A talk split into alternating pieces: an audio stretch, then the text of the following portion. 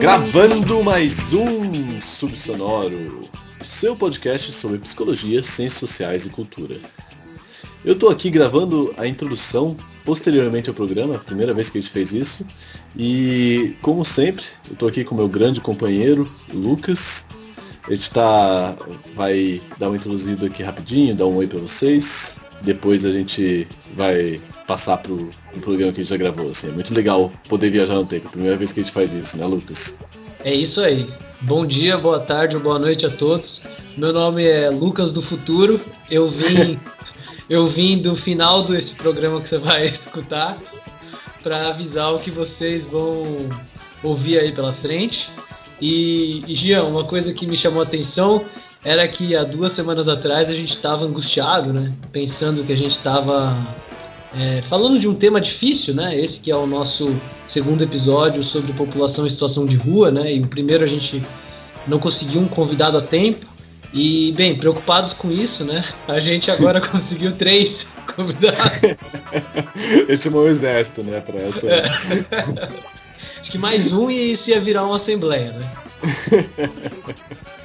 É, já, mas eu acho que, apesar de ser uma quantidade que a gente não está acostumado, né? A gente está acostumado a poder dar uma atenção mais é, individualizada para cada convidado. Uhum. Eu achei que teve uma, uma articulação legal, assim, foi uma galera que estava em, em, sintonia, assim. Eu, eu, não vou dar spoilers de quem são os nossos convidados, mas vão se, vão, vão se apresentar daqui a pouquinho. O que eu vou só falar é, é dar uma introduzida aqui no tema para falar tipo, que, do que, que a gente vai falar, né? A gente vai falar de, sobre população em situação de rua, nosso segundo episódio. E daí agora a gente vai entrar mais na questão da psicologia e da saúde mental, né? A gente vai falar sobre os principais queixos, é, os principais problemas de saúde mental, os principais fatores que estão relacionados a esse problema de saúde mental. A gente vai falar sobre as relações familiares nesse contexto, né? Como, e como que o Estado representa uma ameaça para manutenção das relações. E a gente vai falar sobre sofrimentos envolvidos relacionados especificamente a relações de gênero dentro dessa população também. Depois a gente vai falar sobre a oferta de serviços para essa população e sobre por que, que não procuram esses serviços. E por fim a gente vai discutir um pouquinho todo o estigma que é formado em cima é, desse estereótipo da pessoa que mora em situação de rua como vagabundo, como drogado, não sei o quê. Como todo esse estereótipo está relacionado a essa discussão anterior que, sobre esses fatores e essas de, determinações. É, mais alguma coisa? Algum agradecimento específico? Alguma mensagem específica antes de começar, Lucão? É isso aí, acho que a gente tem uma boa discussão pela frente, a conversa ficou boa, então é, espero que vocês gostem desse episódio. Para mim foi muito interessante esse formato, acho que fica como uma possibilidade né, para episódios futuros também para nós. E queria só, antes deles se apresentarem, dizer que foi muito legal recebê-los e agradecer aí os nossos convidados que vão dizer quem são. E antes da gente passar, pelo menos da minha parte, direto para o programa, só dizer a mesma coisa que eu sempre digo, que é que tudo que a gente usou para montar esse programa, referências, artigos, textos, etc., vão estar na postagem. E se você se interessa por esse assunto, se, se esse programa foi bem sucedido e deixou com um gostinho de quero mais, procure lá na postagem que tem material muito legal. A gente dá uma selecionada e põe lá só o que é mais da hora. Então, chega de conversa fiada e vamos para conversa séria. Bora lá.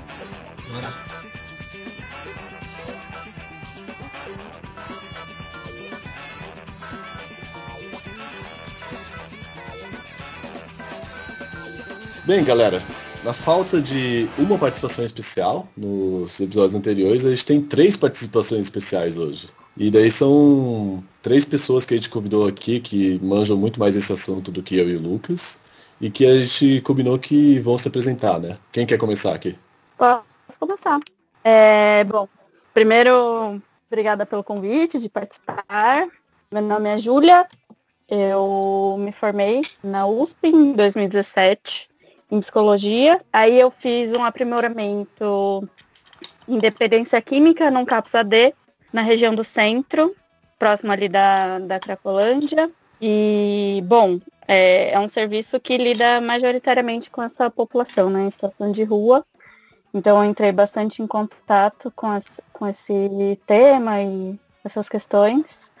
E no ano seguinte, quando eu terminei, eu fui contratada. Então eu estou trabalhando como psicóloga nessa instituição, fazendo é, ações na rua e pensando um pouco nessas questões tanto da, da drogadição quanto estar em estação de rua, né? Porque principalmente no Brasil, acho que é algo que não dá para dissociar no mundo no geral também. Enfim, acho que basicamente é isso.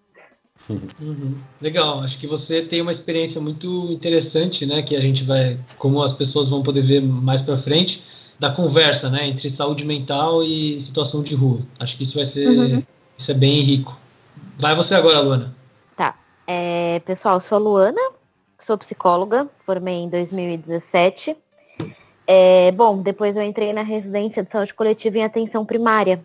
Então, eu acho que eu vou conseguir falar mais da perspectiva da atenção básica. É, não trabalhei em CAPS, trabalhei em UBS, é, já trabalhei em contato com equipe de consultórios de rua. Então, acho que eu vou saber trazer uma perspectiva talvez menos profunda do que a Ju, mas pensando a, como é que a atenção básica consegue se posicionar e como é que lida. Acho que eu consigo trazer. É, e eu também sou de movimento social periférico, de educação popular, então que é o Emancipa. E de alguma forma essas coisas se relacionam. Porque, enfim, a gente pensa estratégias de lidar com a exclusão. É isso. Uhum. Legal, Lu. O, é, você fala menos profunda, né? Porque geralmente é essa questão, né? A gente acaba, acaba sendo uma coisa mais ampla que é a abrangência da, da, atenção básica, né? Que, e daí é. geralmente a gente fala menos profundo como se fosse algo ruim, mas não no sentido, né? Menos profundo, só que é mais complexo, né? Envolve toda a organização da assistência, envolve é, meio que fazer esse pivô, assim, na área da saúde, que eu acho que é ter, ter uma noção muito importante para lidar, para pensar a relação dessa população com os serviços que são ofertados também, assim, eu acho que tem muito a acrescentar aí. Uhum. Valeu.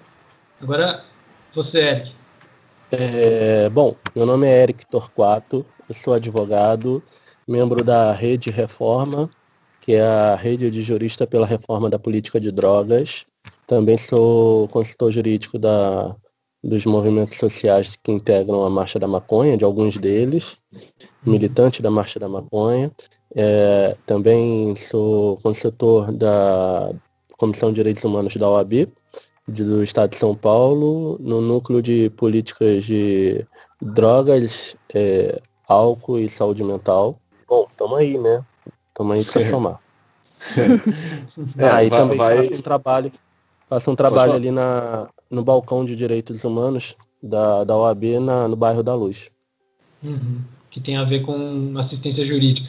É, que tem a ver com assistência jurídica à população em situação de rua e, e drogadição ali, né? De uso problemático de drogas da região. Uhum. Legal, essa, essa pegada jurídica também vai ser bem. vai aquecer bastante, assim, né? Porque a gente tá todo mundo mais pela, pelo viés da psicologia mesmo, assim. E vai ser da hora ter essa noção, assim. E além do mais, a questão de. com relação a álcool e outras drogas, né? Que vai, vai entrar bastante nesse nosso primeiro tema para conversar, né? Sobre é, os principais problemas de saúde mental que a população em saúde em situação de rua tem, né? As principais questões, principais fatores de risco também, né? Os, os, principais fatores que comprometem a saúde no geral, assim, as principais questões que aparecem, assim. Uhum. E não é o único, mas eu acho que, já que a gente tem uma boa formação nisso, a gente poderia começar falando sobre isso, assim, né? Que é um dos principais problemas, assim, que, que às vezes tende a ver, ser vista como um problema em si, e que eu acho que vai ser que eu acho que não vai ser a nossa pegada, que a nossa pegada vai ser entender isso como uma consequência de, de outros problemas e fatores de, que geram sofrimento, né? O que, que vocês acham disso? Sim, total.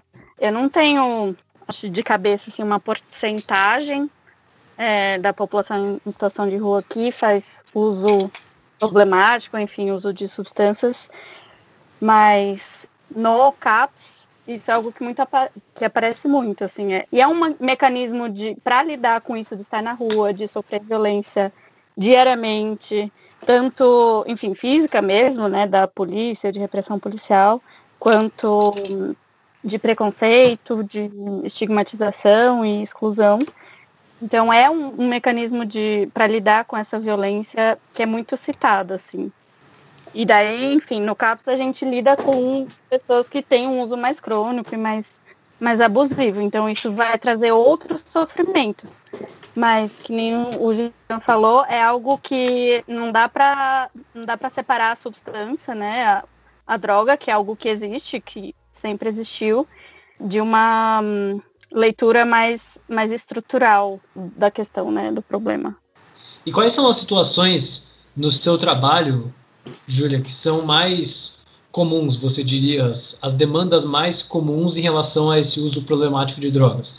Então, é engraçado porque é um serviço de saúde, então tem muitas questões associadas, principalmente, acho que poderia dizer, a depressão, assim, disso de, de estar na rua, de, deles relatarem os usuários de para onde ir, e aí entram outras questões que contribuem, né, para essa vulnerabilidade, que é principalmente a falta de, de trabalho, né, de acesso ao trabalho, que poderia garantir uma estrutura melhor, é, e moradia. Então, muitas vezes é engraçado que nos atendimentos, principalmente na porta, né, na, no acolhimento, eles vão para esse, esse serviço para buscar apoio social e não de saúde. E aí a gente acaba sensibilizando para esse autocuidado, conversando um pouquinho, né, sobre uso abusivo, ou, enfim, outras questões de saúde, mas é engraçado perceber como que está interligado e é um, uma questão que é muito mais social do que, enfim, a droga, assim, né? Mas aí isso entra nas questões de saúde. Sim, é, é, é engraçado como está tudo misturado, né? Porque é, de fato tem um momento em que o uso se torna problemático, né? E ele se torna problemático por causa de um Sim. monte de outros determinantes, assim, né? Um monte de é, fatores que, fa que fazem isso surgir como uma, uma a única estratégia de, de enfrentamento possível, né? Dessas situações, assim. É, uhum. Aqui eu fico pensando muito, é, tem aquela coisa meio básica, assim, né, do, de passar frio à noite, por exemplo, né, e o quanto o álcool ele ajuda a resistir melhor a isso, sabe? Mas também a, a, a, relação com a, a, relação com a vergonha, né, a relação a ser julgado pela, pelas, pelas pessoas que passam na rua, a privação de, de relações sociais, assim, tudo isso são coisas que eu fico pensando como são as primeiras coisas que me vêm à cabeça, assim, como coisas que fazem as pessoas é, precisar desse tipo de uso, sabe? Sim, isso aparece muito na, nas conversas. E para além disso, né, para a população específica lá da, da Cracolândia, aqui uma grande parte faz uso de álcool também, e nem faz uso de crack. Mas o crack, a cocaína, é muito utilizado para se manter esperto, assim, né? Então, à noite, é, se você dormir, você vai ter os seus pertences roubados. Então, vou ter que virar à noite para não me colocar nessa situação de risco. Então, a droga entra em vários lugares, assim, né? Tanto de afeto, de sociabilização, de proteção, enfim. Nossa, essa do crack que... eu não sabia. Tipo, eu achei interessante isso, assim, de, tipo, tem, um, tem algo de produtivo, né, nesse uso, assim, no sentido da pessoa usar isso para conseguir se proteger mesmo, né? Sim, tem um efeito bem, é, bastante excitatório, né, uma droga excitatória, uhum. tanto, enfim, o crack é um subproduto da cocaína e é bastante utilizada. Uhum. É, eu achei curioso também isso, a imagem que vem da nossa cabeça, né, da pessoa que, que usa crack é quase como, digamos assim, a pessoa que é fugir da realidade e ficar doidão, né? Tô falando aqui no, nos termos do senso comum, né? Mas essa, uhum. esse tipo de uso que você trouxe é, me chamou a atenção porque é, é o contrário, né? É para ela conseguir justamente se adaptar à realidade, né? Que a, que a vida que a vida dela impõe a ela. Né? Então, é pragmático. Não pode dormir, né? Não pode dormir, então tem que ficar ligadão. Assim. Uhum. E aí é algo que mesmo nos. Que é isso acho que a gente vai falar um pouquinho mais pra frente, mas mesmo nos é, albergues e tal, tem essa questão dessa vigilância que não pode dormir, porque rolam muitos furtos e tal. Então é algo que perpassa mesmo fora da rua, assim, vamos dizer, da uhum. rua asfalto mesmo nos serviços que deveriam diminuir esses riscos, né? diminuir a vulnerabilidade. Exato. É, e esse, esse aspecto da privação de sono, né, é, é, um dos, também isso, isso é um dos fatores que mais gera também sofrimento mental, assim, é tipo, é, é um fator de muita vulnerabilidade isso. Uhum.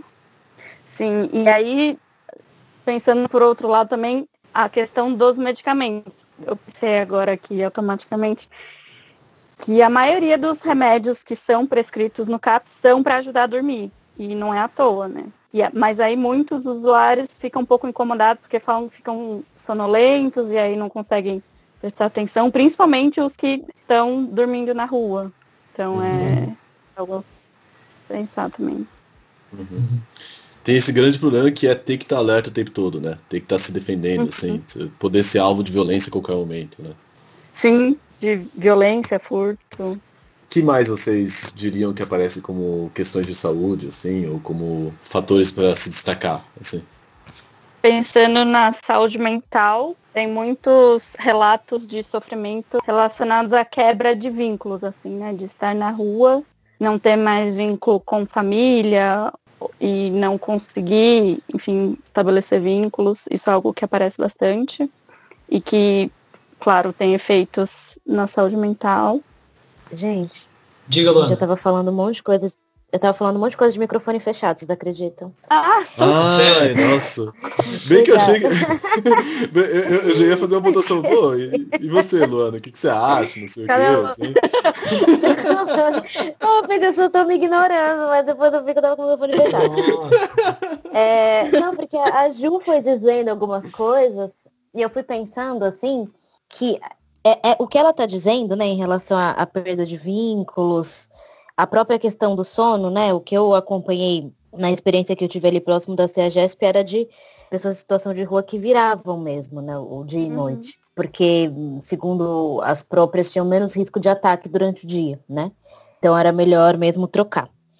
Mas o uhum. que, o que eu percebo, assim, é que era bastante diferente o lidar com pessoas que moravam na rua nos bairros. Porque uhum. a, a, maior parte do que, do que eu tive de atenção básica, de, de vivência, foi em bairro mais periférico, ou que não periférico, bairro mais pobre. E é totalmente outra questão, assim, não, não, não é que nem o centro. É, eu não sei se dá para dizer muito, tipo, estabelecer modelos, né, colocar de forma categórica as diferenças, mas só algumas impressões, assim. Eu acho que da, de quando eu vi, assim, primeiro que lida pouco fora do centro com isso, então, uhum. me parece que as pessoas que moram no centro são as excluídas das periferias, né? São as que, por algum motivo, na periferia sofreram exclusão e foram para o centro dessa forma. Mas também, é, quando eu vi virar uma queixa em UBS, pelo menos nas que eu acompanhei, eram só pessoas de fora. Né? Então, aquela pessoa que mora em situação de rua que a gente nunca viu passar, que não é filho de uhum. fulano, que não é. Porque a relação da UBS com o bairro é uma relação de conhecer a família, é uma relação de saber quem é. Eu acho que isso tem as suas partes potentes e as suas partes também é, limitantes de alguma forma, porque um filho de uma família que, enfim, não está conseguindo mais se encaixar naquele vínculo familiar ou naquela dinâmica, ou está sendo desencaixado por alguma força, muitas vezes a UBS não tem tanta ação porque é o cuidado naquela família, para aquela família.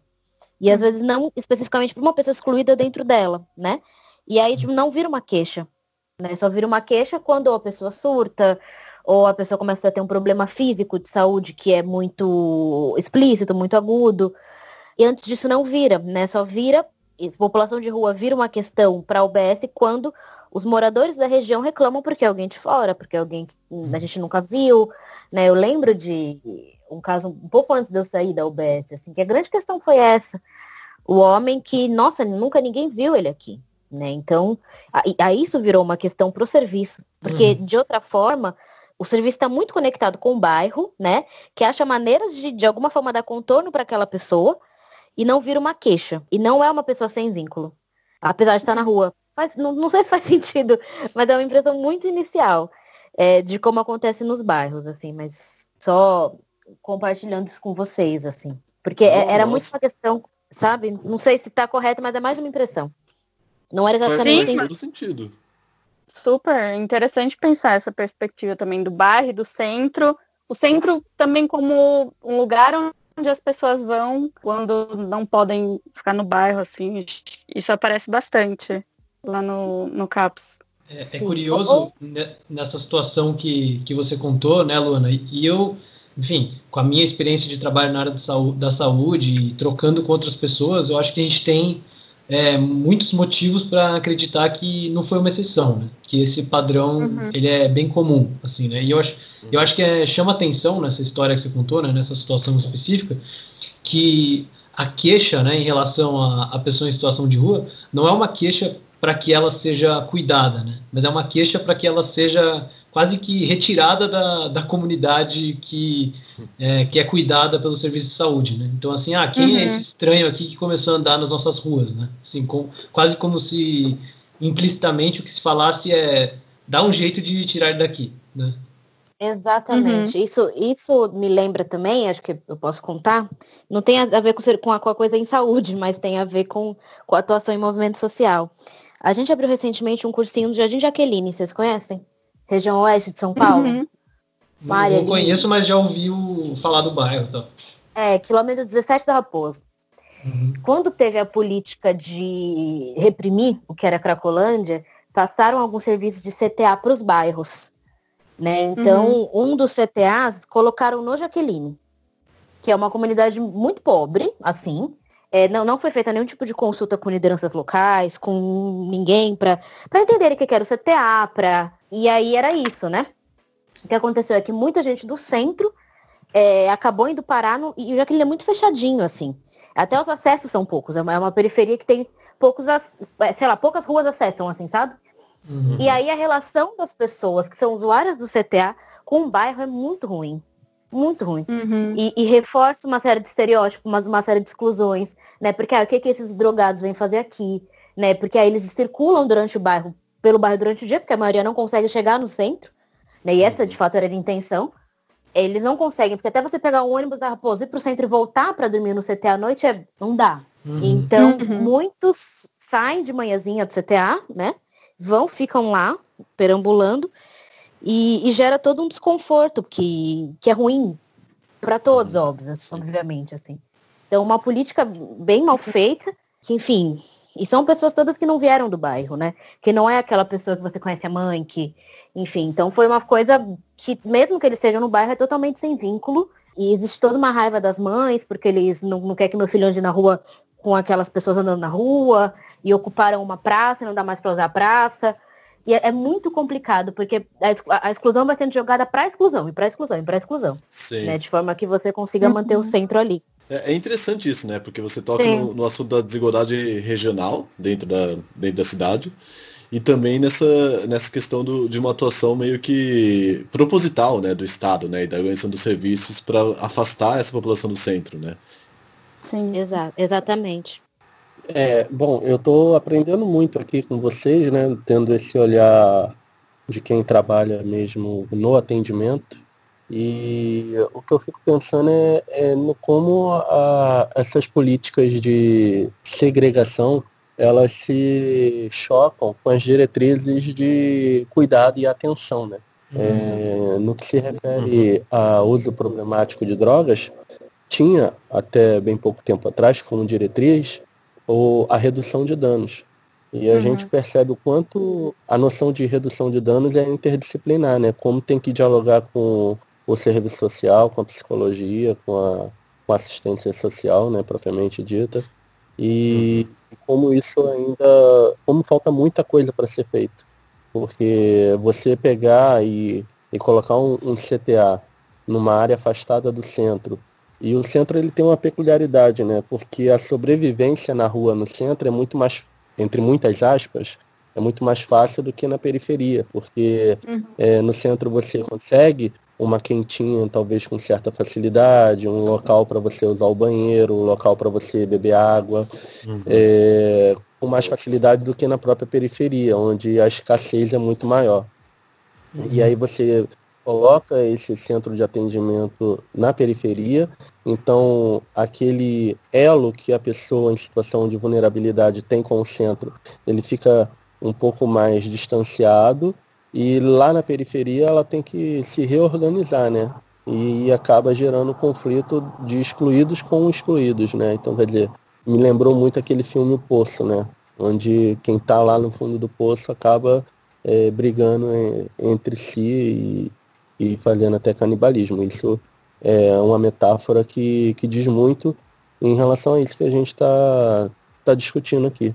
Que são os, uhum. os excluídos se degladiando né, por, um, por uma migalha de pão. De fato, eu, eu acho difícil pensar em adoecimentos típicos da população que mora na rua, né?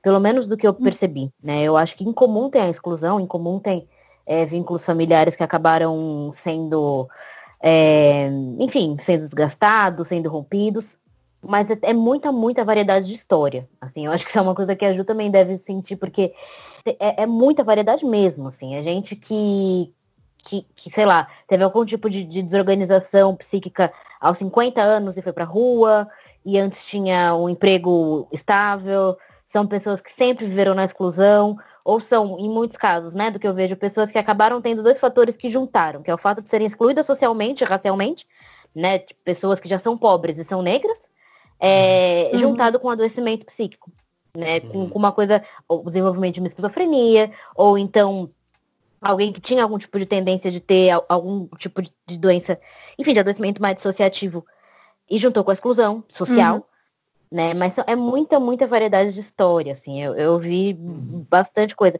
Claro que o de droga acaba estando presente, mas nem sempre, assim.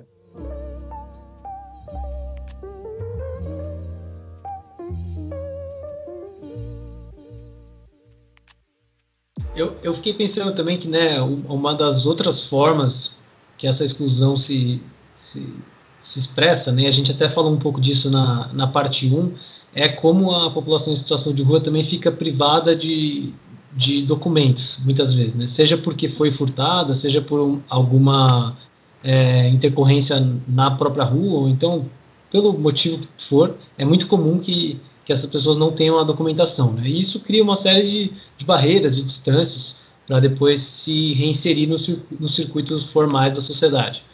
Né? Eu fiquei pensando, o Eric, já que você trabalha com uma assistência é, jurídica, né, que essa parte dos documentos, talvez ela apareça como, como demanda, mas não só, né?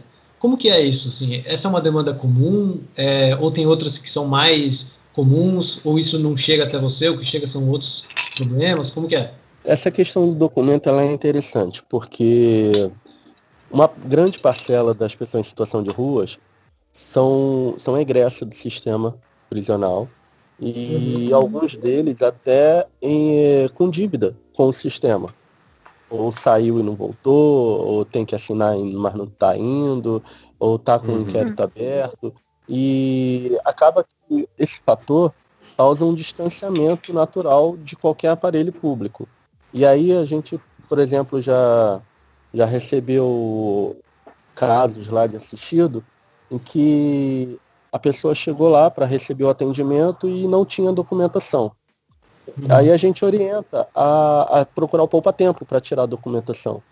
Mas uhum. no poupa-tempo, se você aparece lá e está com um mandado de, de prisão, por exemplo, em aberto, ele é cumprido na hora. Então a uhum. pessoa não vai buscar a documentação porque ela está se escondendo do sistema. E aí, uhum. bom, chega para gente uma pessoa que que está com uma pendência judicial, mas ela já pagou aquela dívida com, com o Estado. Ela quer justamente regularizar porque ela já pagou, já prescreveu a pena, ou ela já cumpriu, mas o mandado de prisão ainda está em aberto. Enfim, tem série de fatores que por burocracia ou por erro judiciário, a pessoa consta ainda como procurada.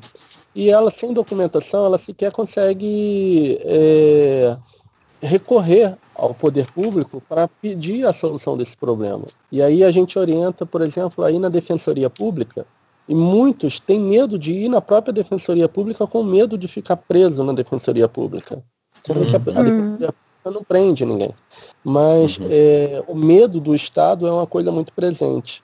Então a dificuldade uhum. de regularizar a documentação passa muito também por esse receio do próprio Estado.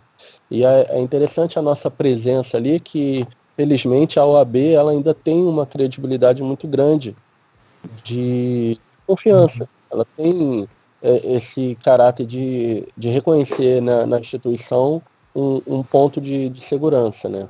É, os advogados eles são acostumados, quem é egresso do sistema penitenciário está acostumado com a presença do advogado, com a presença da OAB, é, ela é muito presente no sistema penal e no sistema carcerário. Uhum. Então a OAB ela tem essa, essa empatia e consegue uhum. ali criar um diálogo. O que nós estamos tentando é, buscar é exatamente trazer o, o outros de, é, atores do poder público para compor né, essa iniciativa da OAB, a própria Defensoria Pública da União, a Defensoria Pública do Estado e a ouvidoria da PM, enfim, tem realizado um diálogo bem próximo porque a gente acaba sendo um canal de comunicação, onde a gente encaminha críticas, é, reclamações, denúncias já encaminhamos denúncias para a ouvidoria da PM por abuso de autoridade no, ali no local, já encaminhamos para a Defensoria Pública, já, já encaminhamos para. E, e, a ouvidoria da PM tem realizado um trabalho, pelo menos até até a gestão passada, que trocou recentemente, realizava um trabalho de bastante atenção aos casos que a gente encaminhava. Então, tem sido muito, é, muito importante a nossa presença ali, apesar de sermos poucos advogados, mas é, são, é muito valorosa a, a, nossa atuação nesse sentido de ser um ponto de referência e de empatia, do, de certa forma, da atividade pública, é, do exercício da cidadania com aquela população que é extremamente vulnerável. Uhum. É interessante e é importante que, que vocês exerçam esse papel, né? Porque me chamou bastante atenção isso, de ser uma população que tem, tem medo do Estado, né? E faz sentido ter medo do Estado. Eu acho que não dá pra gente pensar nisso como algo totalmente irracional, né? Porque são pessoas que têm uma experiência de vida e que foi entrando em contato com a face repressora do Estado, né? Você mesmo disse que são pessoas egressas do sistema prisional, sabe? É, não dá, é difícil uhum. de confiar em instituições públicas depois de ter esse tipo de contato. Por mais que sejam instituições que a gente sabe que são diferentes, é tudo Estado, né? E é tudo é, é, representantes do Estado, assim. Não, nem todo mundo é egresso do sistema penitenciário, mas não precisa ser egresso do sistema para ter medo do Estado. Eu acho uhum. que eles, uhum. eles, são a parcela da sociedade mais consciente do perigo que o Estado representa para a gente. Né? Sim. O Estado ele, ele é realmente opressor. Em uhum. várias de suas facetas ele se mostra como um opressor. É, nós temos uma cultura patriarcal e o Estado se comporta como um grande pai. Um pai que está uhum. disposto sempre a castigar e limitar as nossas, as nossas intimidades, nossas liberdades individuais, e o castigo vem sempre de forma muito cruel e seletiva, né? Então, por isso mesmo, eles terem essa, essa consciência maior, porque eles estão na ponta da seletividade.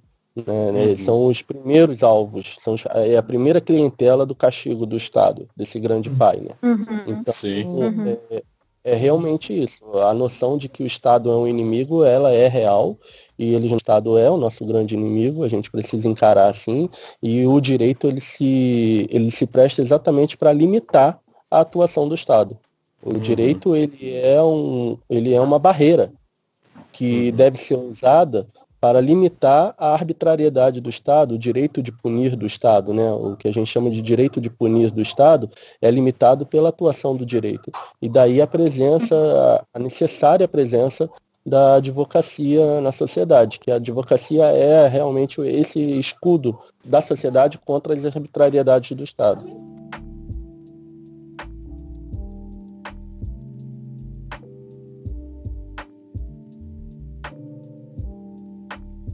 Pode ser um ponto legal que o Eric falou do, da, do Estado como representante patriarcal, né? A gente vive uma sociedade patriarcal é. e o Estado representa esse pai, assim, né? E daí a gente pode pa passar então para os sofrimentos relacionados a relações de gênero dentro da população de rua, assim, né? Pensar falar do, de como a nossa sociedade patriarcal é, se expressa especificamente com relação a essa, essa população e ao sofrimento que isso causa, né? Uhum, sim. Bom, dos, dos relatos que eu pude escutar. É engraçado porque na Cracolândia tem muitas mulheres, mas nos trabalhos de campo que eu fiz, assim, eu tive a impressão de que elas eram muito inacessíveis, assim, ou porque elas eram impedidas de falar justamente por um companheiro, ou, enfim. E, então elas ficavam muito mais numa posição de, de defesa, assim, mas pensar na situação específica da mulher em situação de rua como uma, um lugar de muito mais vulnerabilidade, justamente por ser mulher, enfim, daí está sujeita a sofrer outros tipos de violência. Então, foram vários relatos isso dessa questão é, dessa proteção masculina. A maioria das mulheres que eu entrei em contato se associavam com homens. Então, poucas não tinham companheiros, assim, como uma forma de proteção, mas ao mesmo uhum. tempo esse companheiro era uma pessoa que, que também a violentava, assim. Então, foram muitos casos de mulheres que relataram que o companheiro usava elas como barganha, por exemplo, na Cracolândia, para conseguir drogas. Então é uma posição bastante vulnerável, assim, das, das poucas mulheres que eu consegui entrar em contato. Uhum. Eu acho que é, o que é o que, na linha do que você falou, né, Júlia, a, partir da sua experiência, de que é, se a situação de rua é uma, é uma situação de grande vulnerabilidade para as mulheres em situação de rua, que apesar de não serem a maioria, né, são a minoria uhum. demográfica, estão numa situação muito mais vulnerável, né?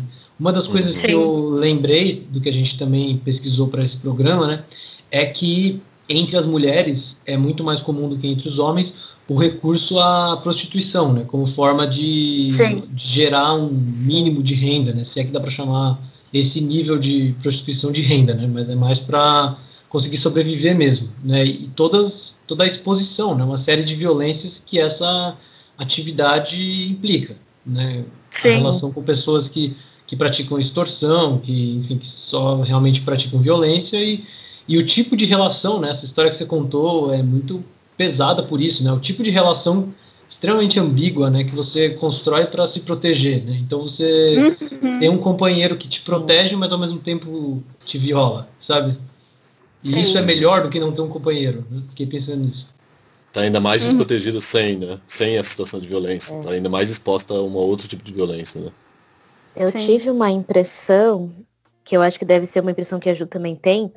É, acho que primeiro que você vê pouco, é, uhum. pelo menos no que eu vi da, ali na região do CEAGESP era bem pouco. E parece que estão sempre, de fato, estão sempre com um companheiro, né? E estão sempre, pelo menos em relação ao serviço de saúde, estão sempre meio que com a sua relação mediada pelo companheiro. Né? Eu uhum. lembro que uma, uma das questões, até para é uma dificuldade até estabelecer vínculo, né? Vínculo afetivo, para ter algum tipo de, de processo terapêutico ou de processo que envolva o nosso trabalho. Porque, assim, do que eu vi, pelo menos lá, que quem a equipe tinha psicólogo, né? Mas o psicólogo acabava tendo poucas horas para estar tá naquela equipe de consultório de rua. O médico que uhum. ficava mais ali com a população. E, e era muito em torno da coisa de entregar o medicamento, né? Então, uhum. quando eu fui acompanhar, eram sempre vezes que precisava entregar a medicação da tuberculose. E, e era uma coisa importante para manter tratamento, porque, enfim, é uma população muito vulnerável a doenças respiratórias, né? E a tuberculose, a gente sabe que, enfim, corre solta e precisa tomar, e justamente também por fazer uso de crack e, e do próprio álcool, que, que, que, enfim, você misturar o uso problemático dessas drogas com a tuberculose era muito complicado. E para entregar uhum. o medicamento era sempre com uma mediação de um homem, né? Que era o companheiro Sim. dessa mulher, né? Sim. Então, isso, era uma coisa que chamava muita atenção. Outra coisa que eu acho a relação da coisa da gravidez, que é quando ela passa a ser notada pelo serviço de saúde, né? Pelo menos pela uhum. UBS. Também foi uma coisa que, eu, que deu para ver, assim, porque de fato era uma mulher que não era muito olhada, né? Até porque não. É isso, né? Acaba sendo um, um certo cuidado, mas é, é, um cuidado muito do, do quanto incomoda, né? Então, se aquele homem tem surta muito, ou ele pode ficar violento, aí tem uma certa tensão. Uma mulher que, uhum. enfim, não, não tem esse tipo de reação, acaba chamando a atenção do serviço quando está grávida. Mas aí também é uma outra questão, né? Porque esse cuidado da gestante, o que que é? Né? É o cuidado mais integral, que envolve a mulher, né? Ou não? Ou você faz uma dissociação entre essa gravidez dessa pessoa né? E, uhum. e, e, qual que vai ser, e na questão do parto? Se você tentar ficar uhum. muito em cima e o que, que você vai querer fazer com essa criança? Então isso também era algo que, que eu, eu não cheguei a ver, mas que eu ouvi falar do temor em relação a procurar o serviço de saúde para fazer pré-natal ou para fazer ou para o próprio parto, mas simplesmente para o pré-natal, pelo medo mesmo, né? Uhum. É, do serviço ser aquele que vai tirar a criança né? Uhum. Então uhum. isso era uma coisa Sim. super que, que, também aparecia. E da mulher ser notada quando aparecia com a barriga. Né? Antes uhum. disso não não era muito vista como um sujeito de, de cuidado, assim, como, enfim. Acho que uma imagem que circula também, né, dentro das nossas representações mais comuns, é de que as, as mulheres grávidas, né, ou então as famílias que se constituem na rua, digamos assim, são famílias que não ligam, né, para maternagem, para paternagem, uhum. são pessoas que, que enfim, que Como não se, se importariam, né, de perder os filhos, tal. Mas Sim. a verdade é justamente o contrário, né, de que a maioria das pessoas, apesar do, da situação de extrema vulnerabilidade, de, todas as dificuldades, enfim, tem o desejo, né, de ser pai, de ser mãe, é, como esse exemplo que você falou mostra bem, né, a ponto de se criar um receio de buscar é uma repetição do que a gente já falou, né? Aumenta-se o medo de qual vai ser o papel do Estado na vida da, daquela pessoa, né? Vou procurar uhum. um serviço para roubar o meu filho de mim, digamos assim. Né? Uhum. E não é um medo, de novo, né? Não é um medo infundado, né? Ah, o. Estado ele, ele representa para as pessoas isso, a possibilidade de romper vínculos familiares, assim. A, Luana disse muito bem, assim, essa importância que a mulher grávida ganha com relação a esse serviço não é a importância, tipo, que ela recebia em si, mas é, é, é a importância que é dada à criança que ela está criando, assim, de certa forma, sabe? Uhum. Mais do que a ela, assim. E nada contra o Estado. Pode falar. Não, só ia complementar, como se o cuidado fosse para a criança e não para a mãe, né? Para a mulher, além da mãe. Sim. Como se desse e... para separar, né? Sim. né? Uma perversidade. Sim, uhum. e nada contra querer cuidar da criança, né? Nada contra dar prioridade uhum. a, a, crianças. O problema é que esse cuidado é por meio de violência à mãe, né?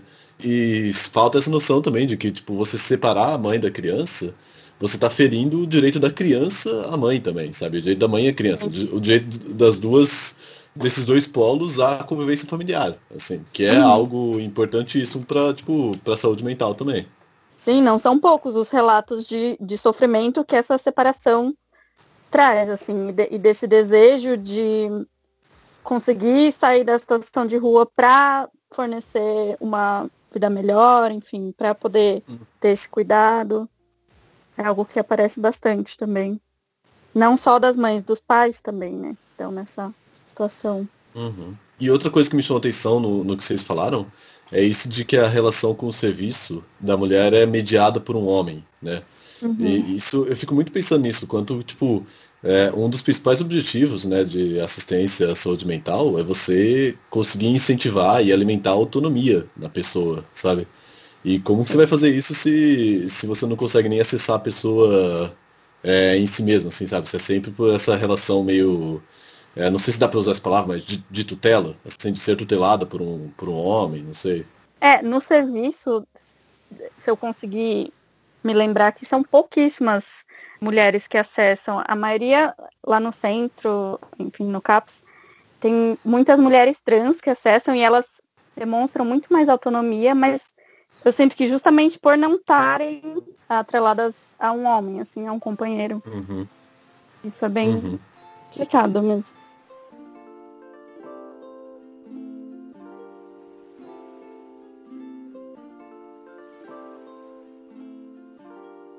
Eu queria então que, é, já que a gente também está falando de serviços, de motivos, a gente já, já deu uma boa prévia nessa né, discussão do porquê que a, essa população não procura é, muitos dos serviços que seriam ofertados. Né? A gente já conseguiu ter uma noção de quanto esses serviços são ofertados, nem sempre com o cuidado a essa população como objetivo principal. Né?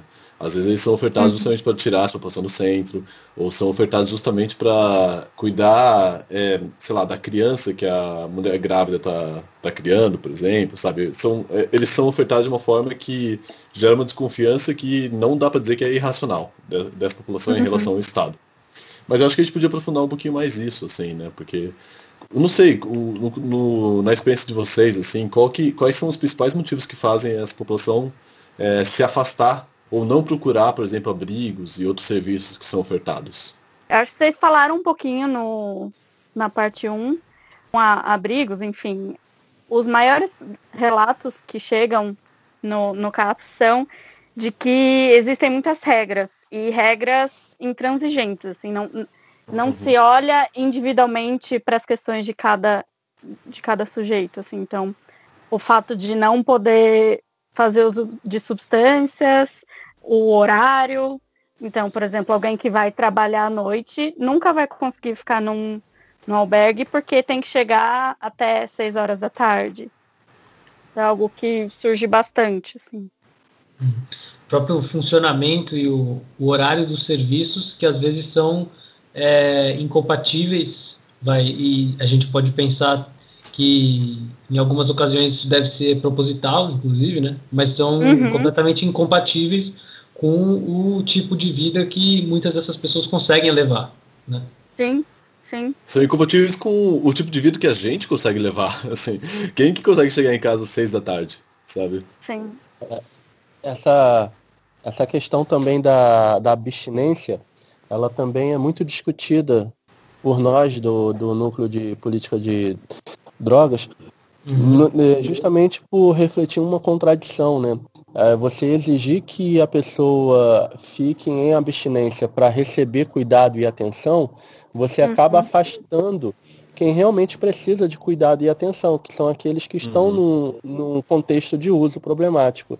Então, quer dizer, é uma barreira ao atendimento, ao acolhimento, ao cuidado. Então, daí essa, é, o equívoco né, dessa, dessa regra de que só pode participar da, do acolhimento, só pode ter direito ao acolhimento quem está em abstinência. Não deveria ser o contrário, a procurar, uhum.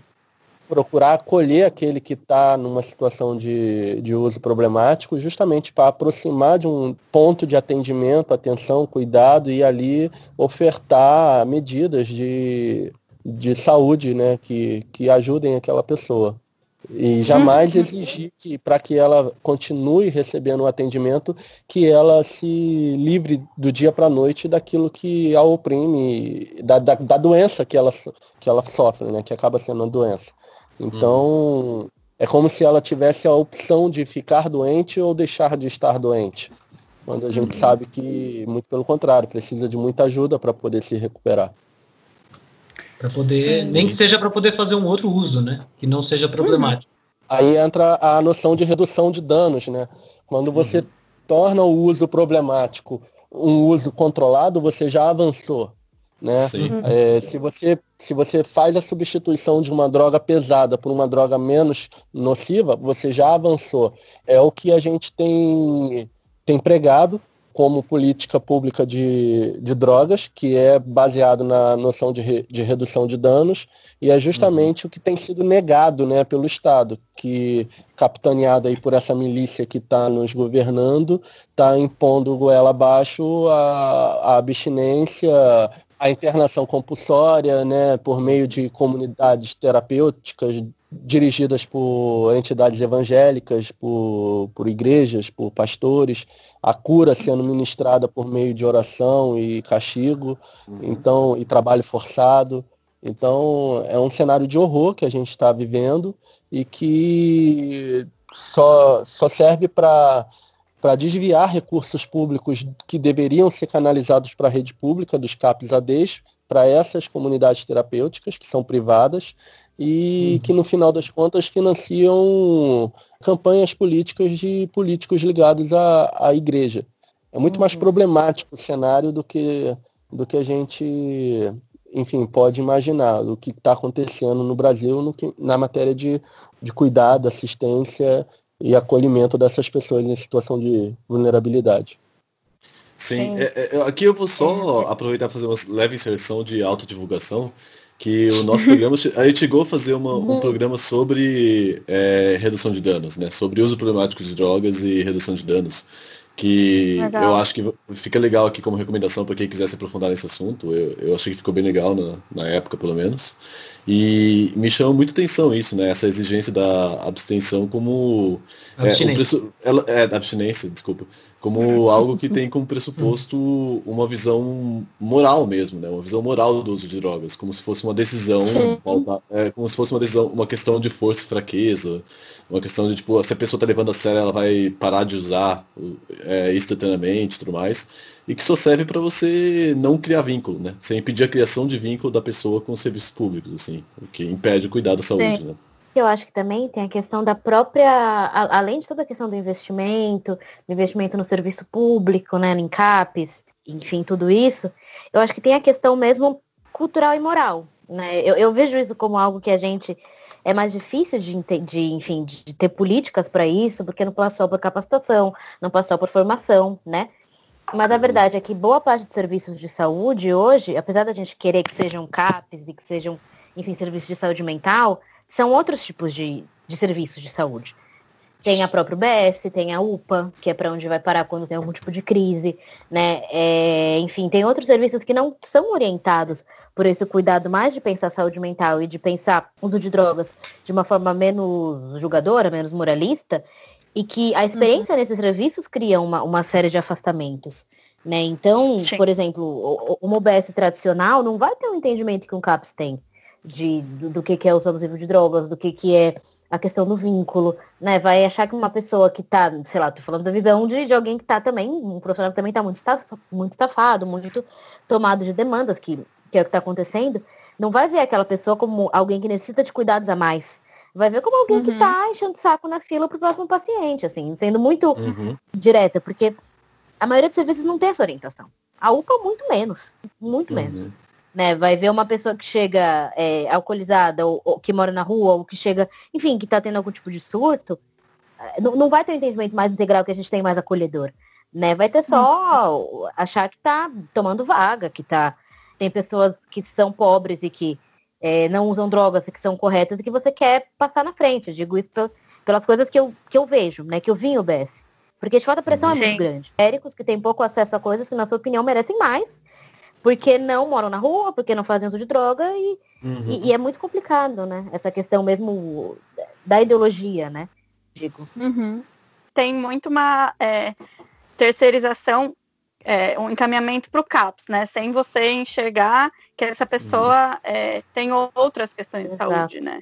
E aí muitas vezes essa pessoa chega no CAPS e ela não configura um uso abusivo, enfim, para ser acolhida no CAPS e daí fica tá uma situação meio é, uma pessoa sem lugar. É bem. É bem. É, é realzíssimo. Uhum. Uhum. E que fere o princípio da integralidade, né? Do...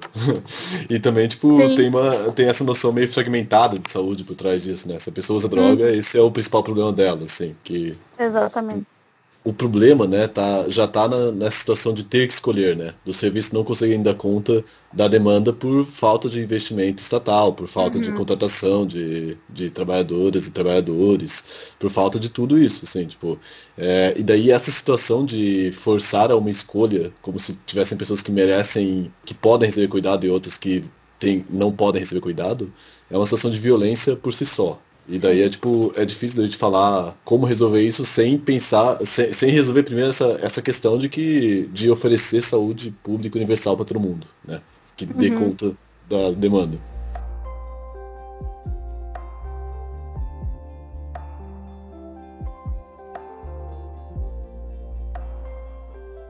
E eu acho que a gente podia também falar um pouquinho disso, né? Tipo, o tipo de estigma que as pessoas recebem pela população em geral, pelas pessoas que trabalham nos serviços que atendem essas pessoas e como que isso afeta elas também.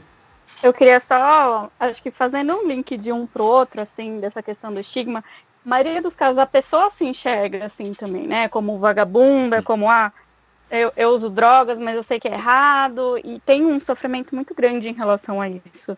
E aí uhum. pensando acho que fazer um giro nessa pergunta, né? Por que, que essas pessoas não acessam o serviço? Mas talvez a questão seja o serviço acessar mais essas pessoas. Então, uhum. como é importante ter um trabalho de rua dos CAPs, das UBS, assim, para entender quais são esses receios, o que está fazendo essa pessoa não acessar o serviço, muito pela ética da redução de danos mesmo, né? De você trabalhar com as, com as questões do sujeito. Enfim, uhum. é um trabalho que a gente tem feito muito no CAPS. Porque tem pessoas que não querem ir para o serviço de saúde, acham que não faz sentido ficar num grupo de uma hora e mesmo assim precisam de cuidado. E acho que é importante pensar nessa perspectiva também. Uhum. É, eu, eu, eu gostaria de aproveitar. Só... Uhum. Pode falar? Diga aí. Pode falar. Ah, não, só para dizer que eu acho que o que ajuda isso é muito real, até para a questão da redução de dano né, de, de falar dessa, dessa linha. É, imagino que talvez você fosse falar sobre isso agora, mas a coisa de se ver como um, um estigma, se ver como alguém que vale pouco, também tem a, a, ver com a visão sobre o uso de droga. Né? Acho que você, uhum. por estar mais na Crocolândia, até tem mais entendimento disso, mas, enfim, de você falar de um tipo de, de, de terapêutica que não implica em parar de usar é, uma substância, também pode criar uma reação defensiva. Né? Da, da pessoa entender que não, que, que, que eu quero parar. Né? E, e só uhum. vou valer se eu parar. Né? Porque é difícil também fazer uma pessoa que está sendo colocada nessa situação de muito estigma, entender a coisa é, não como preto nem branco, mas uma coisa mais intermediária, assim, sabe? Também tem isso.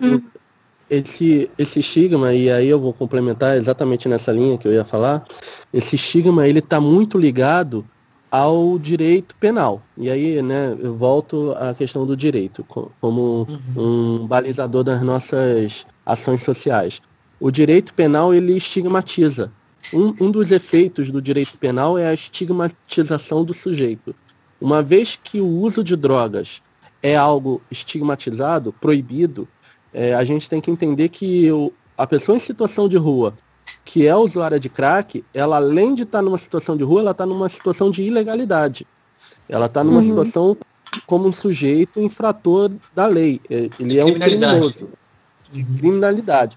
Então, uhum. ele é um criminalizado pelo Estado, justamente por esse estigma de ser um usuário.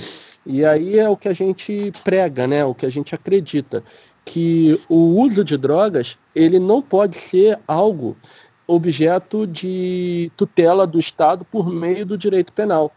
Não, não uhum. podemos mais aceitar uma sociedade que criminaliza o sujeito por ele optar usar determinada substância. Até porque uhum. a gente vê na sociedade uma série de substâncias aleatoriamente proibidas e outras aleatoriamente toleradas. Mas, do ponto de vista da conduta do sujeito, a conduta é uma só, é se entorpecer. Então, uhum. se, se, se a gente estigmatiza parte da sociedade porque se utiliza de determinada substância em detrimento de parte da sociedade que se utiliza de outra, a gente está estabelecendo um critério desigual para pessoas em igualdade de condição. Quer dizer, uhum. usuários de substâncias entorpecentes. Uhum. Para acabar Sim. com esse preconceito, a primeira medida é acabar com a criminalização do sujeito. E a uhum. criminalização só será possível. O fim da criminalização só será possível a partir do momento que a gente entender que devemos acabar com a guerra às drogas, legalizando e regulamentando as drogas que são utilizadas pela sociedade. É, parece uhum. algo absurdo dizer isso num contexto que a gente está discutindo o crack. Mas é, como foi dito anteriormente, o crack é um subproduto da cocaína. Então, uhum. é como o, a proibição do álcool no, no início do século XX dos Estados Unidos, a criminalização do álcool, ela gerou uma série de subprodutos do álcool. Então, existiam uhum. subprodutos que eram comercializados e consumidos que geravam cegueira, é, uma série de distúrbios e que com a regulamentação do comércio do álcool, esses produtos saíram do mercado a partir do momento que houve uma regulamentação do comércio de álcool. E assim se dá com as drogas hoje proibidas. A grande quantidade de drogas nocivas disponíveis para os usuários só estão disponíveis, em grande parte, porque há um, uma total ausência de controle daquilo que chega até o usuário. Porque o mercado uhum. ilícito ele tira isso, esse poder de controle né, esse uhum. poder de regulação. E então a gente só vai falar de uma política de atenção, cuidado e atendimento a usuários de drogas, sejam usuários problemáticos da classe média ou sejam da, em situação de rua, a partir do momento que a gente tirar esse sujeito de uma situação de criminalização. Esse é um ponto muito importante né, na, na questão do estigma. Né? Por um lado, a pessoa em situação de rua que faz um uso problemático de drogas, ela já tem essa expectativa né, social de que o, a, a pessoa vale mais tanto quanto ela segue é, a lei na sua conformidade. Né? Então, ser um, ser um criminoso já tem algo de ser é, considerado desvalorizado pela sociedade como um todo. Né? É como a Júlia estava falando, né? acho que até para poder aguentar isso, né, tem uma certa interiorização desse julgamento. Né? Então, a própria pessoa, uhum. mesmo numa situação mesmo numa situação absurda, né? Meio aceita essa, essa, esse estigma. Né? E eu acho que a situação de, de rua ela é complexa, né? E particularmente vulnerável porque ela envolve muitos estigmas, né? Um, dos, um outro estigma que eu, que eu lembrei agora enquanto eu estava escutando vocês é o estigma do vagabundo, né? Que é essa, uhum. essa imagem tão que a gente ouve tanto, né? No, em qualquer tipo de, de frase pejorativa hoje, né? Se referindo a alguém. Então, se você quer desvalorizar alguém, fala que essa pessoa é um vagabundo, que, que isso vai ser uma ofensa, né? Eu acho que isso tem Sim. muito a ver com o fato da gente viver numa sociedade é, do trabalho, né? Então, as pessoas uhum. valem quando elas têm um trabalho. E quem não trabalha, ou pelo menos não, tra não trabalha dentro de um modelo que é prescrito para o trabalho, né? seja ele um trabalho CLT, informal, etc., quem não se insere nesse modelo de trabalho, então também não tem valor social. Né? Então, o uhum. vagabundo também é, é, a representação disso. Né? E, a, e a maioria das pessoas em situação de rua, apesar da gente ter falado na primeira parte do programa, né, que a sua maioria são pessoas que trabalham né, no mercado informal, seja com catadores de lixo, com bicos diversos tal, ainda fica essa imagem em cima delas. Né? Então eu imagino que também uhum. muitas pessoas em situação de rua também incorporem esse julgamento, né? E, e considerem Sim. a si Sim. mesmas como vagabundo. Sim. Né? Sim, mesmo tendo esse trabalho informal, né?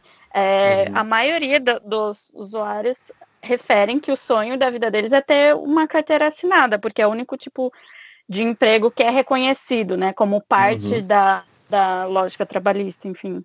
E isso traz muito sofrimento também. A maior, maior parte das discussões é feita em cima disso. Ah, eu tentei entregar currículo, não consegui. E aí uhum. vão fazendo os bicos como dá, assim, para sobreviver, enfim. Uhum. E aí uhum. tiveram alguns programas da, da prefeitura, principalmente um que o Dória fez na época que era é, prefeito, que é do Trabalho Novo, mas são trabalhos também que são enfim, na minha opinião, assim, quase subtrabalhos. Então, a, as pessoas ficavam na limpeza, limpando rua. Então, não são trabalhos que de fato possibilitam um, acesso mais amplo, enfim. Uhum. Não que esses trabalhos em si né, sejam, não tenham valor social, né, mas é que no, na sociedade que a gente vive, eles são considerados subalternos. Né? Exatamente. Sim. E, e, eu só, eu acho que é uma coisa que todo mundo aqui concorda, mas é só para destacar, assim, que esses estigmas e essa desvalorização não é uma questão imaginária ou puramente uma questão de, tipo, é, de ter palavras arbitrárias de bom e ruim, assim, mas é porque expressam relações concretas, assim, as pessoas de fato têm acesso uhum. a muito menos coisas quando estão é, colocadas nesse rótulo de vagabundos, assim, né? As pessoas são, são sujeitas a uma violência maior, são desprotegidas, têm menos acesso a serviços e tudo mais, assim, esse estigma ele é usado como uma forma de exclusão também, né? A título de exemplo, a primeira lei que criminalizou a, a maconha no mundo foi uma lei brasileira no uhum. Brasil República, ainda na época que a capital era no Rio de Janeiro, e que o artigo que criminalizava a maconha criminalizava, criminalizava outras condutas também. E as condutas eram elas: a vadiagem, uhum. a capoeira, o samba, a macumba e o pito do pango, que seria a maconha. Veja, o que uhum. seria vadiagem, né? Vadiagem era o escravo liberto, porque foi uhum. após o fim da, da escravidão. Então, aquele uhum. camarada que estava na rua no desalento, ele era o vadio. E aí ele incorria nesse crime. A capoeira, o samba, a, a macumba e o pito do pango, todas elas refletiam também uma cultura, né? A cultura ligada ao homem negro. Quer dizer, o, o uhum. samba, a capoeira, a, a, a, expressão cultural e religiosa da religião de matriz africana, que era denominada como macumba. Então, é, para a gente ver como o, o direito penal ele se, se apropria de estigmas, ele impõe estigmas para poder criminalizar grupos de pessoas. Não é à toa, falando da, da, da produção capitalista, né, do modo de produzir, não é à toa que em todo departamento público tem uma cafeteira com café open café, né? Assim, todo mundo uhum. pode beber café o dia inteiro. E cafeína, a, a dose letal de cafeína, é, cafeína pura é muito baixa. Você tem uma overdose e morre de cafeína com uma dose muito, muito baixa, desde que ela seja pura. Então, assim, uhum. por outro lado, é, um dos fundamentos do Dr. Pernambuco que levou a criminalização da maconha para a, o mundo, na, numa das conferências que discutiam o ópio, no contexto da guerra do ópio, era de que os negros no Brasil, quando usavam maconha, ficavam indolentes e avessos ao trabalho. Então, quer uhum. dizer, aquele trabalho forçado, quando o negro ele, ele usava maconha, ele refletia sobre a vida, né? É, é próprio da, do uso da cannabis a, a, interiorização, né? a reflexão, e ele, ele realmente se tornava uma pessoa avessa àquela situação de escravidão, aquela, ele se revoltava com mais facilidade. Então a cannabis ficou como algo que estimulava a indolência do negro. E assim foi relatado. Então, é, para ver como o, o estigma e, o, e, a repressão a determinados grupos está intimamente ligado com essa política que nós temos de segregar e estigmatizar pessoas. Sim. Pessoal, então, eu teria que sair agora, porque eu tenho uma reunião às sete. Desculpem mesmo, assim. Não tem problema, Luna. Mas relaxa, Lu, que, que a gente já tá chegando no também, final. Até. Eu também tenho uma reunião, eu também tenho uma reunião às sete, eu não sei se é a mesma.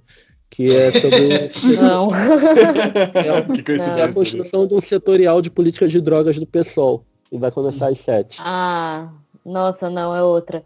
Mas, só, só para finalizar minha participação, bom, na verdade, eu, ah, o que eu tinha pensado em falar, eu acho que o, que o Eric já falou super bem dessa questão, enfim, do histórico da proibição de drogas e da questão racial no Brasil, que eu acho que tem tudo a ver, assim, tudo mesmo.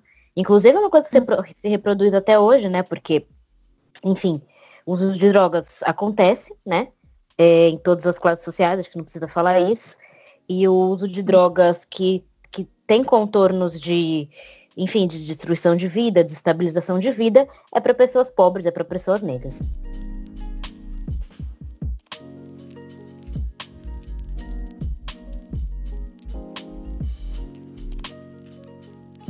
Só, só aproveitar então, antes de vocês irem embora, já agradecer. A gente está aprendendo muito com vocês e com a experiência de vocês, assim, de verdade. E com relação ao horário, acho que a gente pode começar a se encaminhar para finalizar também, porque já está ficando bem longo o programa, assim. E a gente já Sim. conseguiu é, o que seriam os próximos itens, a gente conseguiu adiantar bastante, eu acho, nessa discussão aqui, misturou tudo, porque está tudo misturado mesmo, assim. Então, é, já aproveitando aqui, vocês querem. Tem mais alguma coisa que vocês querem falar? Vocês querem. Vamos, vamos se encaminhar queria... para finalizar, sim. Eu queria só fazer o um agradecimento à Luana pelo convite e dizer que foi um prazer enorme poder conversar com vocês, trocar essa ideia. É, e deixar uma, uma, última mensagem de que o problema, o problema do crack não é o crack, né? É, o crack não precisa ser vencido, como uhum. o governo diz. Na verdade, o que precisamos é resgatar essas pessoas da dignidade, da comida, casa, é, saúde, uhum. alimentação, trabalho, renda, porque o crack é o último dos problemas dela, delas. Uhum. É, antes do crack, eles precisam de dignidade, eles precisam ser reconhecidos como sujeitos de direitos e estarem inseridos na, na sociedade como, tá, como tal, como sujeitos de direitos que são. Então, é isso. Eu acho que a participação foi muito boa, aprendi muito com todos vocês também, muita experiência bacana. Espero que, quando tudo isso passar, a gente possa se reunir de fato e continuar nesse trabalho que eu acho que só tem a, a avançar. Legal. Uhum. Maravilha. Só queria agradecer aí a uhum, é, vocês toparem hoje para quem está nos escutando, a gente está gravando num sábado de tarde e de noite, né? Isso para mostrar a dedicação aqui, é, não só dos produtores, mas dos, principalmente dos convidados que topam usar o fim de semana nesse tempo. Então, obrigado mesmo. Eu espero que, enfim, tenha sido proveitoso para vocês também. Né? Com certeza para nós vai ser e eu espero que para quem ouça também. Sim, aproveito para agradecer também o convite e essa troca de experiências. Foi muito rico. Também agradeço super, super. Você, eu vou fazer uma pergunta que, que não é para ter o significado que tem, mas Luana, quais são as suas últimas palavras aqui na participação? As minhas? Ai, gente. Ah, eu espero muito. Bom, fiquei feliz de estar nesse espaço, de trocar essa ideia com vocês. É, espero continuar conversando, né? É, espero que a gente continue trocando essa ideia. Eu acho muito bom que que a ideia do podcast seja sendo tocado assim, porque acho que quanto mais a gente que está em serviço de saúde, que, é, enfim, atende, tá, tá nessa área, pensar em coisas mais gerais, em espaço de reflexão, de elaboração conjunta, melhor. né? Porque a gente percebe que, assim, pensando de novo, do ponto de vista da atenção básica, a gente está sendo muito atacado mesmo, como serviço de saúde, por privatização, por precarização, né? A gente, como profissional, tem pouco espaço coletivo de elaboração. Né? Então, uhum. o BS é meta que tem que cumprir, é, é papel que tem que preencher, porque a OS tem que ter, e não tem muito espaço de elaboração coletiva. De você deixar a criatividade vir e pensar, e pensar questões sociais. A gente está cada vez com menos espaço para isso, por uma questão mesmo de política de, de serviço de saúde, para ter um SUS uhum. mais tecnicista, privatizado e que pensa pouco sociedade. Então, acho que a gente ter esse tipo de espaço é importantíssimo. Perfeito jeito de finalizar aqui o programa. Valeu, pessoal. Tô indo nessa. Beijão, gente. É, Falou, gente. Boa, Bom fim de semana. Beijo. Obrigada, Lu. Obrigada. Beijão. Boa semana. Jean? Opa! Esse episódio tava tão interessante que ele tava quase passando sem uma parte. Uma parte uhum. que eu fico preocupado. Eu não, não quero que os nossos ouvintes fiquem sem cultura nesse momento. Aham, é verdade. E aliás, você quer fazer as honras, Júlia? A gente tem uma tradição aqui que é de tentar ah. anunciar as dicas culturais é, de uma forma um pouquinho diferente. Muitas vezes é pelo gutural, né? Que daí tem trocadilho das dicas guturais. Então se você quiser fazer isso, é, eu acho divertido. Dicas guturais. Perfeito. exatamente, exatamente isso que a gente queria. Dicas culturais.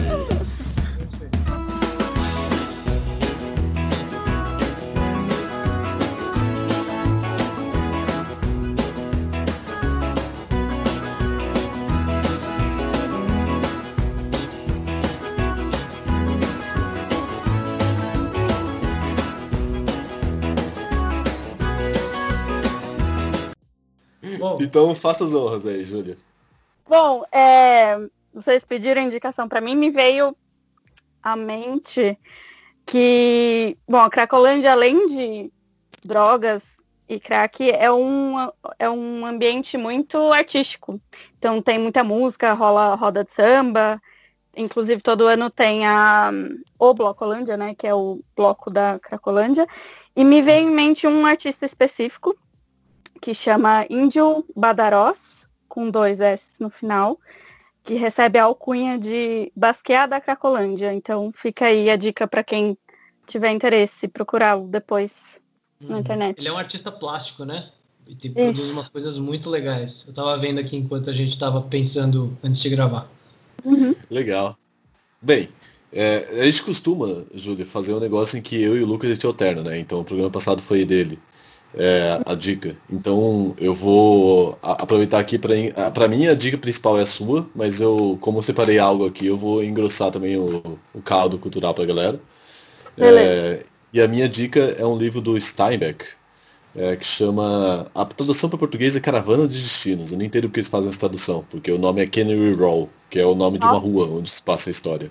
Tradução bem esdrúxula. É, né? A gente faz essas coisas, né? Como tradução em geral. é, mas o, é, é, um livro de contos, né? Do Steinbeck. Não é sobre morar na rua, mas é que se passa na, na Grande Depressão e tem esses personagens principais que são é, um grupo de vagabundos, né? Vistos como vagabundos. Então acho que conecta também com essa questão do estigma e tudo mais. E eu acho que é um livro bem sensível, assim. Eu li quando era adolescente, né? Então é, eu até quero reler um dia, assim, mas fica aí uma, uma dica lembrando do meu eu adolescente que gostou muito desse livro e sentiu isso como algo é, pesado, mas sensível, assim. Uhum. E eu gosto dessa temática da Grande Depressão, assim, é uma coisa que gera umas histórias bem legais, assim. Eu, e é isso, minha dica. Boa. Eu não, nunca li um livro dele. Vou, fiquei curiosa para ler esse. Uhum. É, tomara que você goste, assim. Eu tô, tô falando aqui da minha memória de adolescente, mas é, é legal porque eu também gosto do, pelo fato de ser livro de contos. Assim, eu gosto Sim. muito de, desse, desse formato de história, sabe? É engraçado porque tem uma série, acho que, que saiu no Amazon Prime com esse mesmo nome. Canary Row? É. Nossa. Mas é mais fantasioso, assim, tipo, é, um, é, é uma rua também, na verdade é um bairro, e aí é, é um mundo onde tem criaturas místicas, tipo fadas e tal, e aí nessa rua, nesse bairro, ficam os, entre aspas, excluídos. Tipo, Olha só. É. Será que é uma referência. Será que é uma referência explícita? Sim, assim? Provavelmente. Nossa, que legal. Eu vou procurar agora essa série. Fica aí, então, três dicas culturais. Muito bom. Legal. Então, é, últimas palavras aqui para finalizar o programa. É, da minha parte, um agradecimento a todo mundo que está ouvindo a gente. Um, um, agradecimento às nossas convidadas e, nosso, e nosso convidado. E um agradecimento especial à Júlia, que ajudou aqui dando uma, uma bela uma dica cultural. Obrigado aí por tudo. Foi, foi bem prazeroso gravar esse programa. Agradeço muito também. É, eu acho, enfim, podcast um modelo de divulgação de conhecimento, enfim, de troca de conhecimento também muito rico. Foi uma honra participar, a minha primeira participação num podcast ser com vocês. Ô louco, ser, mas assim, falando de verdade, achei que você participou muito bem, assim, considerando que foi uma primeira participação. Nossa, a primeira vez que eu e o Jean gravamos, assim, a gente parecia umas crianças de 10 anos falando. Eu tenho, é, eu... eu tenho muita vergonha dos primeiros programas. Na real, assim, eu fico pensando muito em falar com o Lucas, oh, vamos tirar os primeiros, assim, começar só do, do quinto. Fingi que não aconteceu. Mas eu gostei é. bastante. Eu, eu ouvi o primeiro que vocês fizeram, curti. Claro que tipo, deu uma mudada, assim, mas eu gostei. Não achei ruim, não. Valeu. Pô, legal. Você é muito bondoso. Da minha parte é isso também. Só tenho obrigado. E você que está nos escutando, se você chegou até aqui, como sempre, obrigado pela sua paciência e a sua atenção. Se você quer também participar desse programa, não necessariamente um convidado na gravação, mas de outro jeito, o que, que você pode fazer, Jean? Pode anotar a sua participação e fazer um, um, aviãozinho de papel e jogar, subir num prédio bem alto São Paulo e jogar, porque daí vai chegar, vai chegar aqui na minha janela. Pode, pode copiar. Mas pode demorar, né? Então, uma, uma forma menos demorada é mandar e-mail para o subsonora.tutanota.com ou comentar nas trilhas de áudio do, do, de qualquer que seja o tocador de podcast que você está ouvindo, seja o SoundCloud, o Spotify, o Player FM, o Castbox, ou seguir a gente no Twitter, que lá a, a, nossa conta no Twitter tá parecendo aquelas cidades de Velho Oeste, assim, tem uns fenos assim, passando, assim. Mas a gente de vez em quando entra lá para ver se tem alguma coisa nova acontecendo a cada seis meses, assim. Então pode, pode confiar. Não sabia que vocês tinham conta no Twitter, vou seguir. Ah, já vai aumentar uns 50% dos nossos seguidores. Sem, sem contar minha mãe, hein? Tá- é. Como que tá o, o user? É, é sonoro. Não apareceu, peraí, deixa eu ver de novo.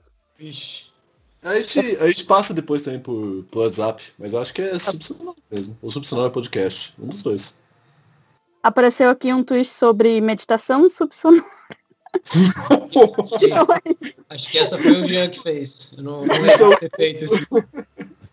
isso é o quanto a gente é influenciador, né? Isso é o... é. Nem você buscando ativamente a gente, você consegue achar. Mas enfim, acho que é, é isso, né? Aos pouquinhos a gente, a gente vai crescendo e o importante é fazer um humor autodepreciativo, né? Sempre, sempre. É isso, gente. Obrigado por tudo aí. Valeu. A gente volta com outro episódio daqui a 15 dias. Um abraço forte para todos. Abraço, abraço queridos. Tenho fé. Tenho fé.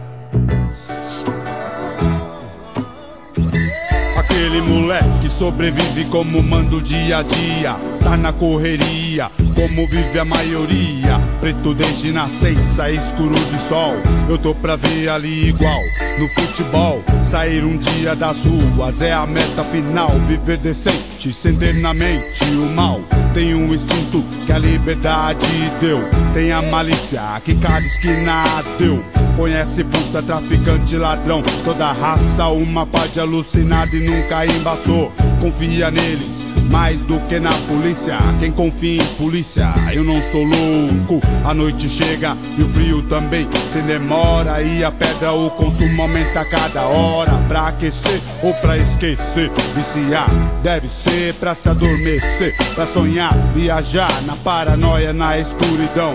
Um poço fundo de lama, mais um irmão não quer crescer, ser fugitivo do passado, envergonhar-se aos 25 ter chegado. Queria que Deus ouvisse a minha voz e transformasse aqui no mundo mágico de Oz. Queria que Deus ouvisse a minha voz. Que Deus ouvisse a minha voz. O mundo mágico de Oz. Queria que Deus ouvisse a minha voz. Que Deus ouvisse a minha voz.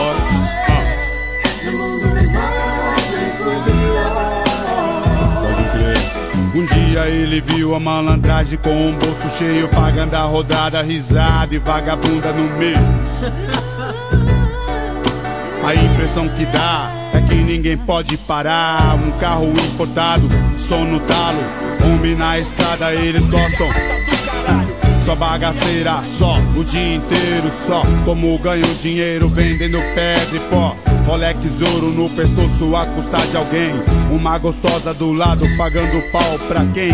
A polícia passou e fez o seu papel. Dinheiro na mão, corrupção à luz do céu. Que vida agitada em gente pobre tem, periferia tem. Você conhece alguém? Moleque novo que não passa dos 12 Já viu, viveu mais que muito homem de hoje. Vira a esquina E para em frente uma vitrine. Se vê, se imagina na vida do crime. Dizem que quem quer segue o caminho certo. Ele se espelha em quem tá mais perto. Pelo reflexo do vidro ele vê Seu sonho no chão se retorcer Ninguém liga pro moleque tendo um ataque. Foda-se quem morrer dessa porra de crack. Relaciona os fatos com seu sonho. Poderia ser eu no seu lugar. Das duas, uma eu não quero desandar. Por aqueles mano que trouxeram essa porra pra cá. Matando os outros em troca de dinheiro e fama. Grana suja, como vem, vai, não me engana. Queria que Deus ouvisse a minha voz e transformasse aqui no mundo mágico de Oz. Queria que Deus ouvisse a minha voz. Que Deus ouvisse a minha voz. Ah, No mundo mágico de Oz. o mundo mágico de Oz. Que Deus ouvisse a minha voz. Que Deus ouvisse a minha voz.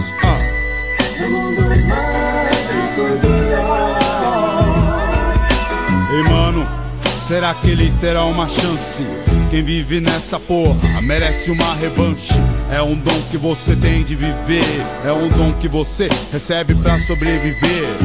História chata, mas cê tá ligado que é bom lembrar. Quem entra é um incêndio pra voltar.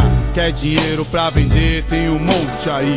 Tem dinheiro, quer usar, tem um monte aí. Tudo dentro de casa, virar fumaça é foda. Será que Deus deve tá provando minha raça? Só desgraça, gira em torno daqui. Falei do JB ao Piquiri, mas ei, rezei pra um moleque que pediu. Qualquer trocado, qualquer moeda me ajuda, tio.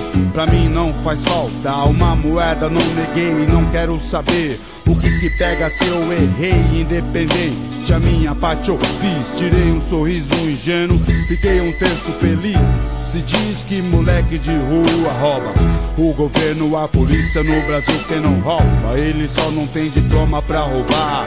Ele não se esconde atrás de uma farda suja. É tudo uma questão de reflexão, irmão. É uma questão de pensar.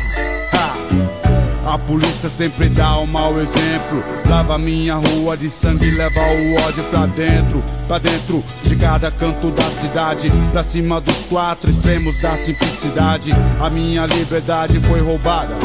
Minha dignidade violentada, que nada, os manos se ligar, parar de se matar, amaldiçoar, levar pra longe daqui essa porra. Não quero que um filho meu um dia Deus me livre e morra, ou um parente meu acabe com um tiro na boca. É preciso morrer pra Deus ouvir minha voz, vou transformar aqui no mundo mágico de Oz. Queria que Deus ouvisse a minha voz. Deus ouvisse a minha voz. Mágico. Jardim Filhos da Terra e tal. Jardim Hebrão de Assanã e Jabá Rural. Piquiri Mazem, Nova Galvão. Jardim Curisco, Fontales e então. Campo Limpo, Guarulhos, Jardim Peri. JB, Edu Chaves e Tucuruvi. Ah, ah. Alô 12, Mimosa, São Rafael. Ah, já que nasce, tem um lugar no céu. Pode crer, um lugar. Às vezes eu fico pensando se Deus existe mesmo, moro? Porque meu povo já sofreu demais, continua sofrendo até hoje. Só que aí eu vejo os moleques nos farol, na rua, muito louco de cola, de pedra. E eu penso que poderia ser um filho meu, moro? Mas aí, eu tenho fé. Eu tenho fé. Eu tenho fé. Eu tenho fé. Deus.